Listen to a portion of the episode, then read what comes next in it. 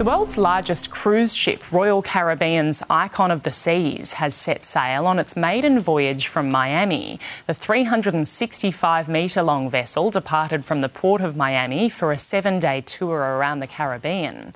The Icon of the Seas has a capacity for nearly 10,000 passengers and crew across 20 decks. The monster ship has seven swimming pools, six water slides, and a carousel.